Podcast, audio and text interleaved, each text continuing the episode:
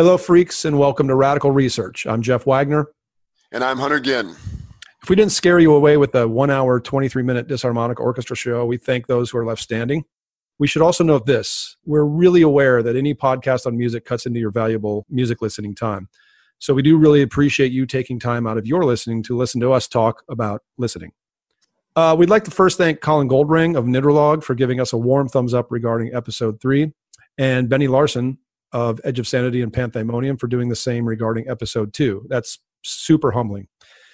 Dan Swanö himself told me just this morning that he's going to listen to episode two while mowing the lawn because he, quote, always has to combine boring stuff with cool stuff since my workload in the studio is so bananas all the time, end quote. I hope he's not saying the podcast is boring and the lawn mowing is cool stuff. But yeah, Dan's cool and we're honored. Episode five of Radical Research focuses on deadly brain frying fusion. We're after the jugular tonight, per the MO of the bands and song snippets featured. These are 10 blasts of springtime joy before the scorch of summer, and here Hunter and I sit with axes in hand and murder on our mind. Let's get to it.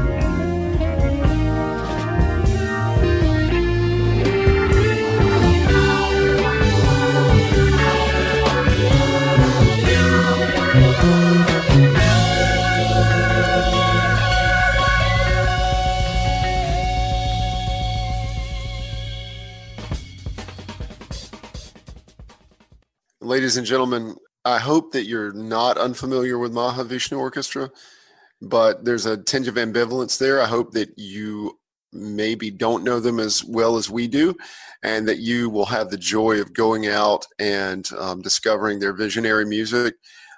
There's a little clip from their first album, Inner Mounting Flame. Super, super revolutionary record. Um, one of the crucibles of fusion one of um, one of our mutually favorite records, I would say, um, featuring some of the best players of the time, probably some of the best players ever. Billy Cobham, one of the the greatest drummers ever to sit behind the kit. Mm-hmm. Jan Hammer, uh, mm-hmm. John McLaughlin.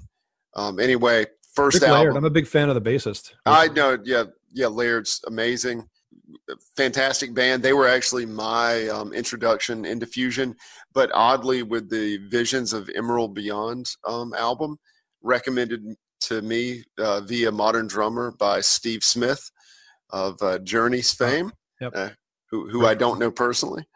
Um, recommended it to you through the ether. Yes, yes.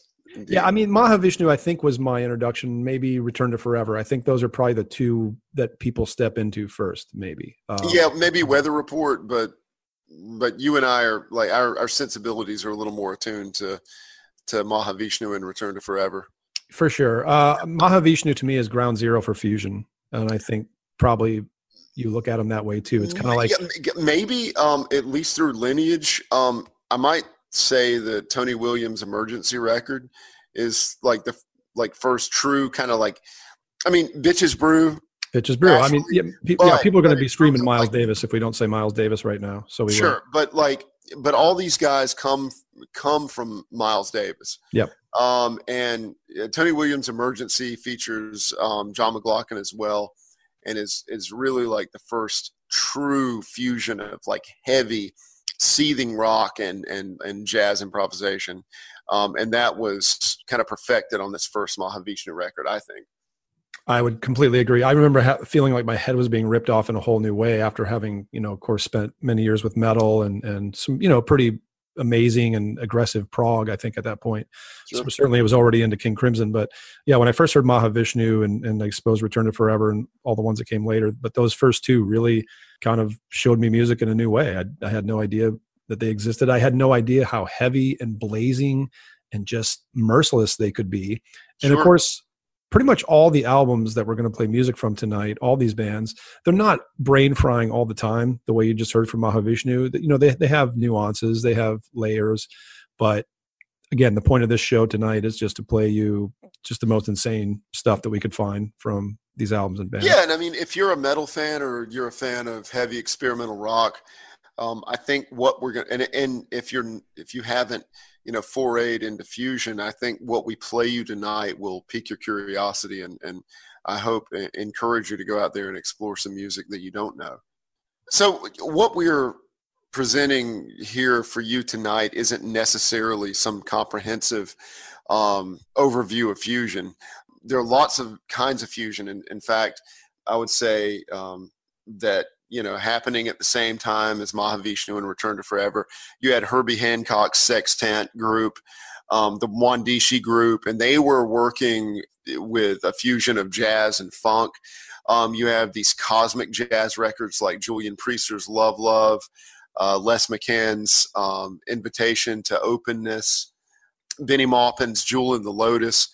A lot of these guys coming out of Miles's groups, coming out of contemporary groups, um, but Jeff and I, um, I mean, though we appreciate all that, are interested in uh, this sort of more rock based, more aggressive, more seething kind of fusion um, that really takes that incendiary quality that we love in metal and prog and um, and grafts it on to the, the, the virtuosity and the, the improvisation and the dexterity that you find in jazz music and and that's what we're going to play for you tonight and I think you know that brings me to one point, and then we'll get to the music, and we'll just start blazing through it. But one one kind of interesting point I wanted to raise, and I had just thought about this as we were putting the show together, was um, back in the days when I used to, you know, date women.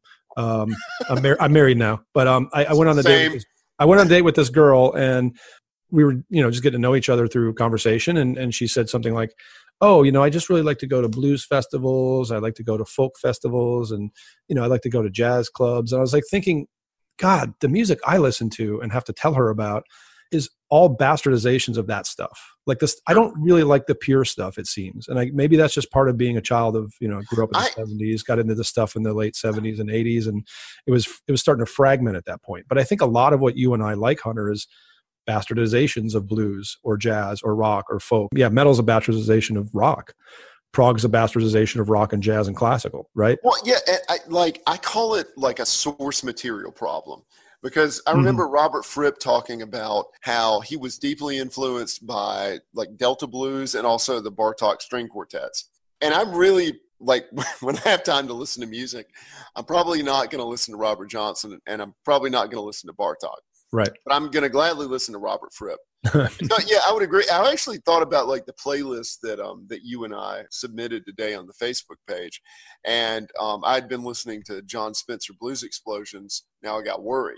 Yep. And, like so, ostensibly, yeah, they're like a blues influenced band, but they're as much a punk rock band and they obviously listen to hip hop based on the editing and it's like you know, I don't really like straight blues, and it's rare that I find a straight up punk rock record that I like. Like I love that record. Yeah. So yeah, I mean, it's yeah, I'm I'm more into mutations than I am into purity. Mutations and hybrids. So let's carry on. Um, This second song is a tune called Puppet of the Seasons. Its drummer is a man by the name of Horace Arnold. He's the drummer of this combo. Not a super well known drummer, but man, Tales of the Exonerated Flea is a killer fusion album. And I think he only has one other solo album. Am I right, Hunter? He, he does only have one other solo record. Yeah, and Tales and of the Exonerated Flea features Mahavishnu Orchestra members Jan Hammer on keyboards and Rick Laird on bass, uh, amongst some other really remarkable people. This is the first song on the album, and after its first 40 seconds is when we kind of come into it. It generates a completely hypnotic pulsing intensity. And here we go Horace C. Arnold, Puppet of the Seasons.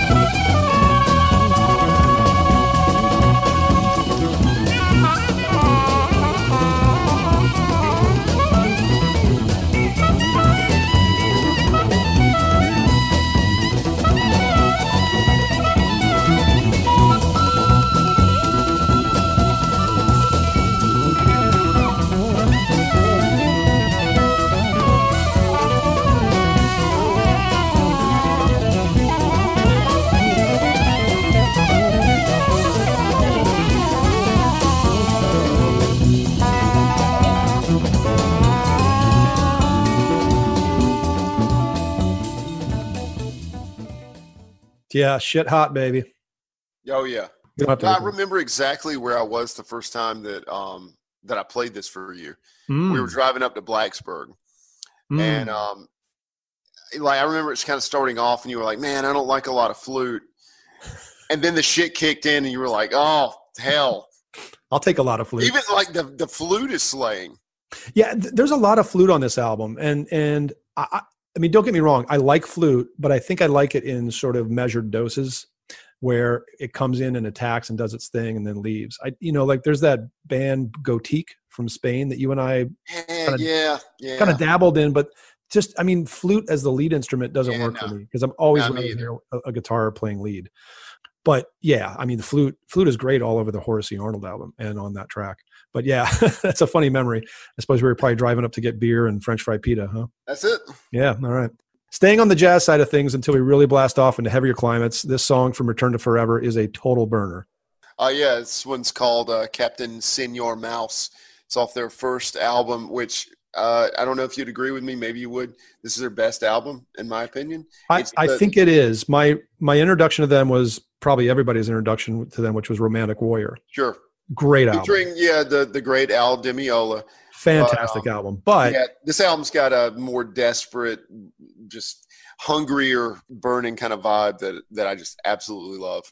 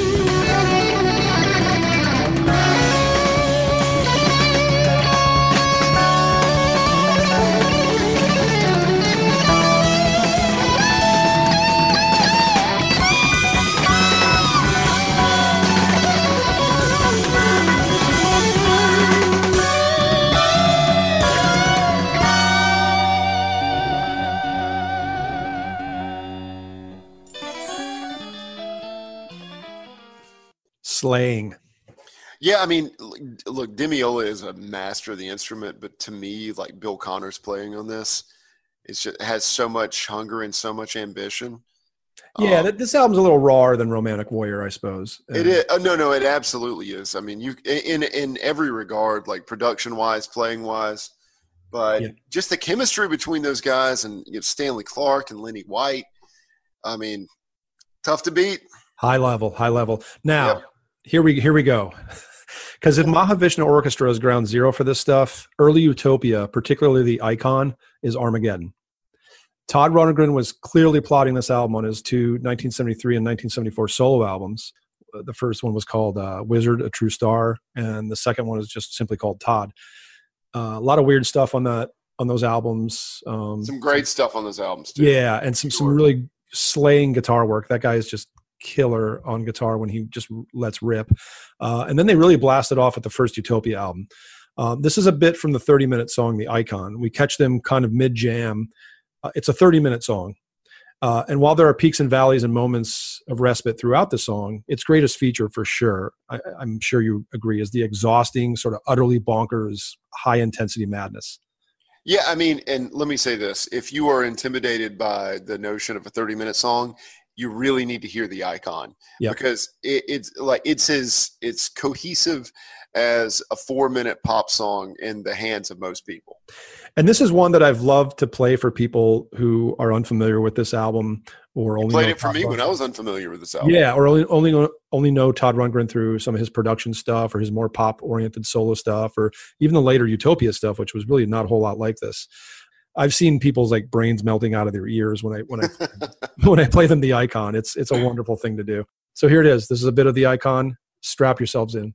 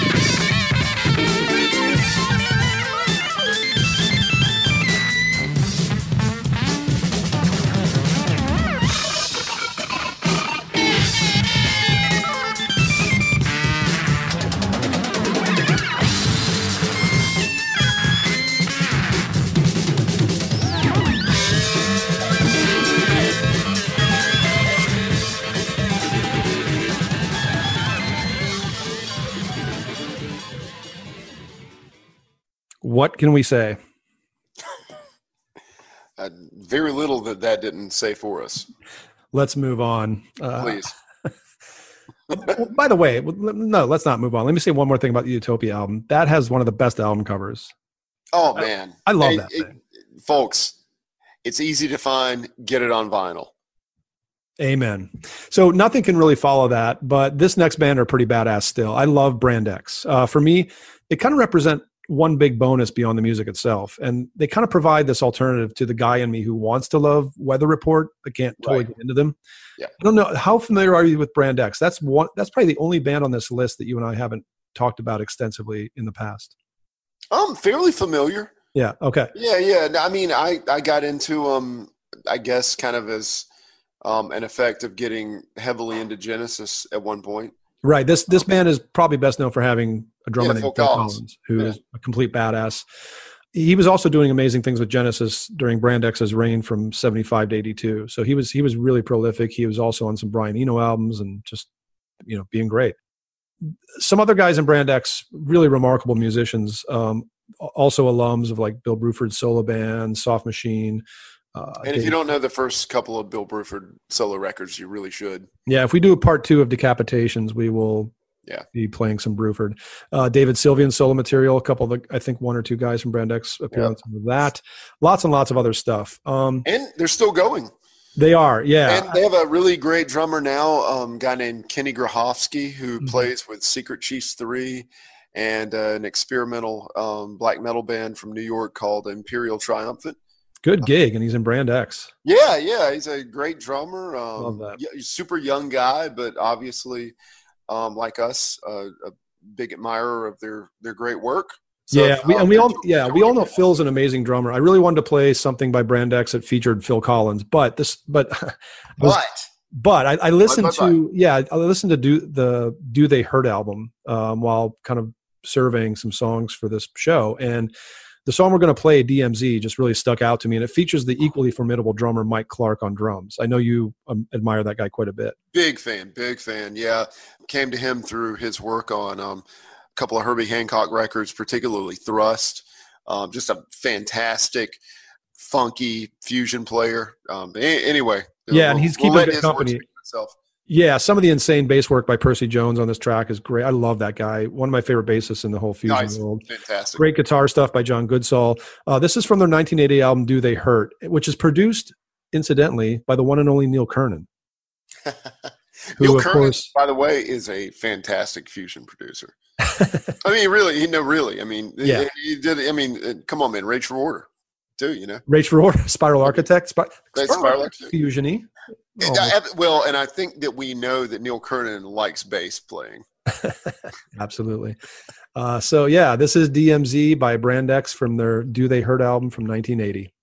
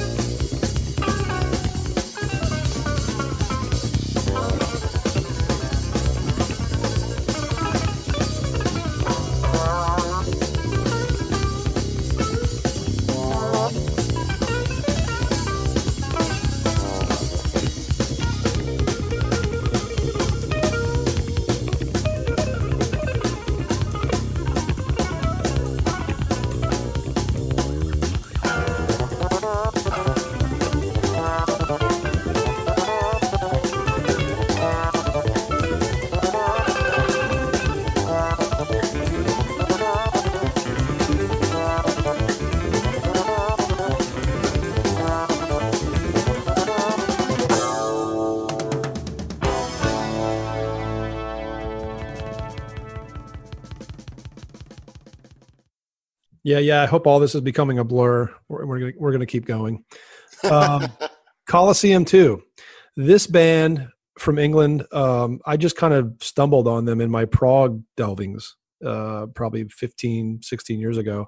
I got a hold of their first album, Strange Yeah. New Flesh. Had a really cool 16 cover. years ago. Yeah, Had a really- going bonkers for prog. for sure. Uh, you know, and I have been into it before, but I think I I kind of leaped out from just you know the No, I remember our yeah trip to New Orleans and playing me a lot of stuff that I didn't know. Yeah, yeah. And this was one of those bands I found, and they were they definitely lean on the fusion side, but they were clearly uh, a lot more composed in terms of their songwriting than a lot of fusion bands, and certainly kind of heavier and more rock. And there's a couple explanations for that. Um, their first bassist was Neil Murray, who later went on to be in Whitesnake and 80s era Black Sabbath. He left, replaced by a guy named John Mole. But throughout Colosseum 2's three albums, um, we had Don Airey on keyboards, who of course went on to be in Ozzy Osbourne Ozzy. solo band and Deep Purple, and then the great Gary Moore, who of of course is known for his solo work and Thin Lizzy, man. Yeah, Thin Lizzy, both slaying in Colosseum 2. And, I, Oh, and when I first picked up these records, I could not believe it, and there was this unknown to me at the time. Uh, dude, I, as a drummer, Yeah, I had Jon no Hiseman. idea who Jon Hiseman was. I didn't know who Jon Hiseman was either. And I was like, "Who is this guy?" Because like all Guy is unreal. Yeah, this guy's this guy's amazing, and I think really underrated. Total monster. He's the only carryover from the original Colosseum who I've checked out, and they kind of lean a little too, I guess, bluesy for me. Right. But yeah, this this is a song from their War Dance album, and it's a song called War Dance. And here you go, just check it out.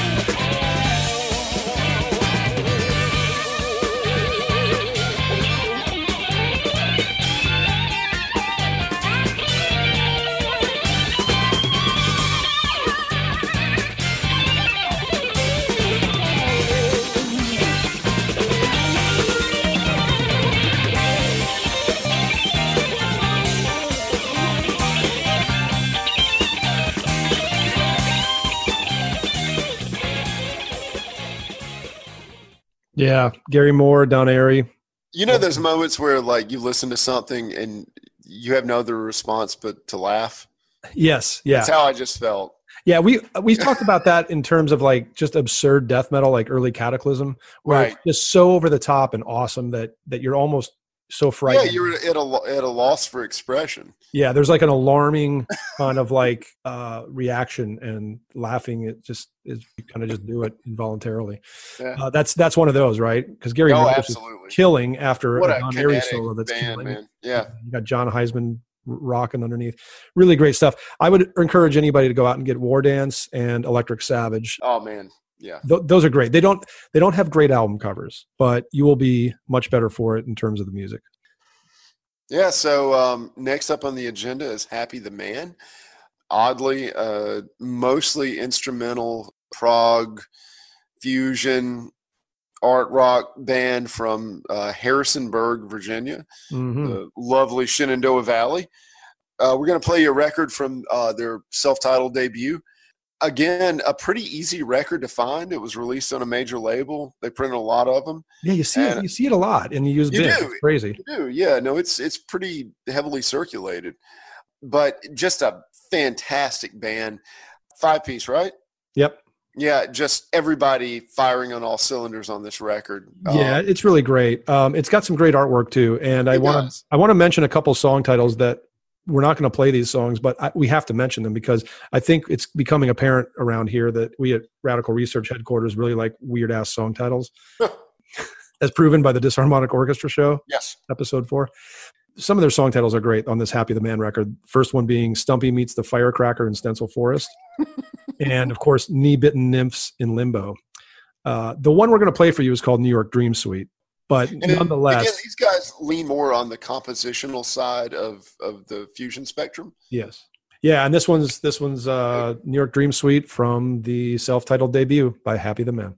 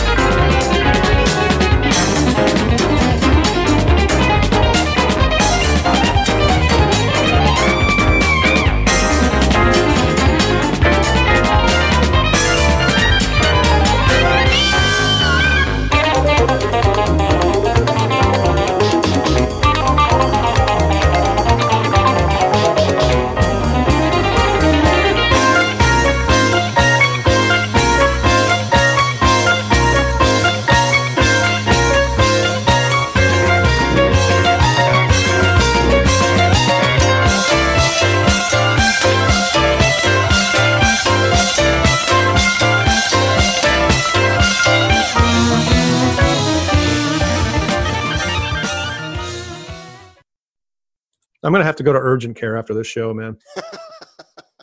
Yeah, well, one thing about Happy the Man is, and I would love to get guidance on this from someone who knows, maybe someone who knows about their band name. It could Hmm. either be a reference to Goethe or it could be a reference to the Bible. And if anyone out there who's listening knows, get in touch with us. I don't know what it is, but Genesis also had that non-album single back in the sort of Nursery Cryme era called um, "Happy the Man." Right. Yeah, yeah, no, no. And apparently, It's um, not that. It's not because they didn't even know that when they formed the band. Exactly. It's not a very well-known single by Genesis. It came out somewhere around Nursery Cryme and Foxtrot. But yeah, they they've said on record that they didn't know about that. So yeah, that just leaves the other two options. So I, I don't really know.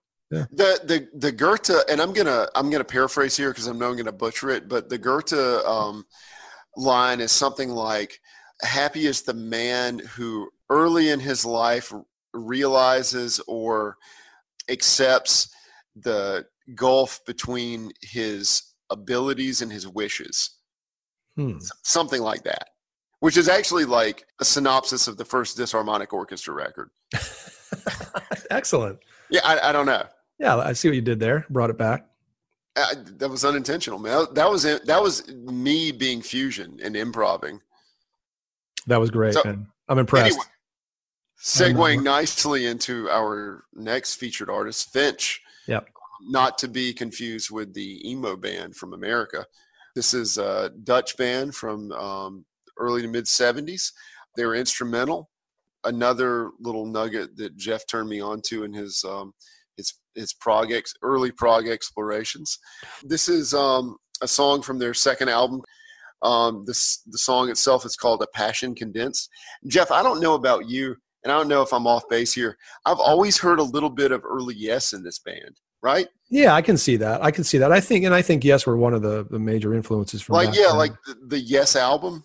yes, kind of Yeah. nimble, Mm-hmm. Yeah. Anyway, Mhm. Yeah, and, and they're really a great balanced example of like the jazz and prog rock collision too. You know, sure, they- they didn't- absolutely. they didn't go too far into one or the other certainly brought them both into their sound. And i don't know if they're even true fusion. I'm not they're probably like the least textbook definition fusion type band in the survey tonight but you know. I, yeah, I've always considered them to be a prog band, but they're, they're a- great a and, and they jam and they fit. I think you'll you'll hear how they fit within all of this stuff. Sure. um, but yeah this is and this uh this song is called passion condensed as hunter mentioned and, and we certainly did condense this passion from its original 20 minutes this thing is 20 minutes long. Here's a two minute distillation of some of the best ever finch jams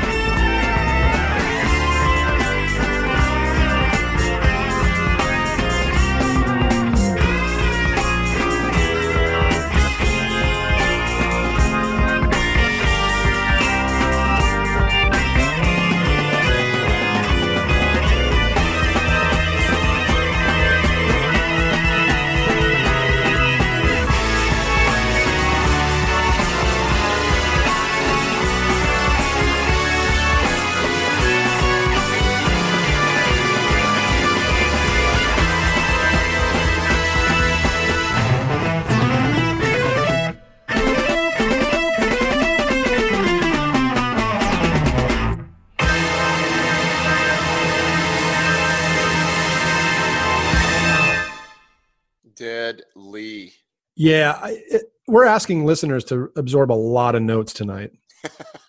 this is probably the most notes per capita in any radical research episode. Not for the faint of heart. no, indeed. Yeah, Finch is great. So what?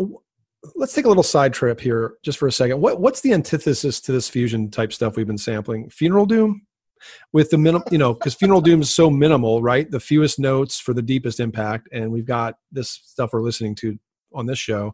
Yeah. most Um, notes for the most impact. You know, their note ratio between Fusion and Funeral Doom is just astronomically wide. right? Yeah. Um. And as far as stuff that like I'm into, I would say some like dark ambient stuff, like uh, Mm. Lustmord. No um, beats, no notes. No, no, yeah, no beats, no notes, son. right, right, right. It's like Seinfeld: no lessons, no hugs. That was uh, that was- that was Larry David's sort of modus operandi there. So, ninth song of the ten, we get to Area, and both Hunter and I have a crazy love for Italian prog rock, and I have to thank Ken Golden at Laser's Edge and just. And, and let me say this: I actually thought that I knew something about Italian prog, and then I went to Ken Golden's house for the first time, and he had like a stack of vinyl on the floor, and it was like twenty Italian prog bands that I'd never heard of. Yeah, yeah. He's got he's got like three different copies of the RRR album. Like, But, right, yeah, yeah, I mean, I got three, yeah, I got three. One one of them sealed. You know, and I, Uh. I assume that you and I will do a survey of the Italian prog landscape at some point, right? Oh yeah, well, there, there's going to be a lot of talk about all the various Italian prog bands at some point on this show. Area fits into this show because they're really nothing like the more symphonic classical approach of the bulk of their countrymen. I think uh, they're not even much like the darker ones. Some of our favorites, such as Semiramis or Il Balletto di Bronzo. No. By the way, Il Balletto di Bronzo's Ys album, go out and get it. It's perfect. It's beautiful. And if you don't it, Immediately, yeah, you're you're you're sadly missing out.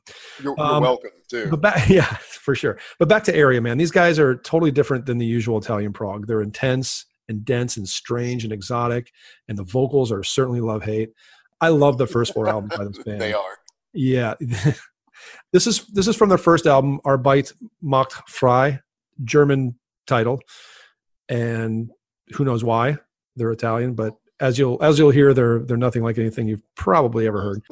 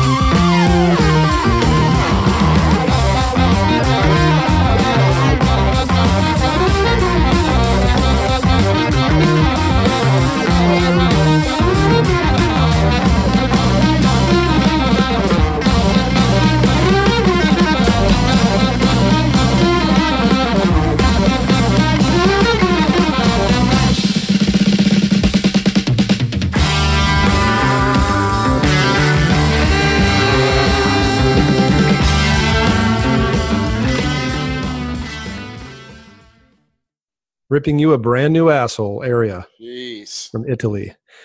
A R E A. I've heard that passage plenty of times and it never kind of ceases to surprise me. Yeah, that's that's that's some really exciting music. I, and, and and I never get tired of the area albums, the, the four No. that I have. They're just so interesting, and I always Well, I mean, yeah, because they cross so many borders. yeah, You know, it's like you're into fusion or you're into rock and opposition or you're Mhm. into prog. I mean, they scratch a lot of different itches. oh for sure. Well, that brings us to our final song for the evening, King Crimson. This band fits here, but they kind of don't. They kind of fit into the prog world, but they kind of don't. They're kind of a metal band, but they're kind of not. King Crimson is just King Crimson, and I think it's probably fair to say they're collectively Radical Research's favorite band. Like, honestly, if I had to say, if I had to pick a favorite band, probably King Crimson.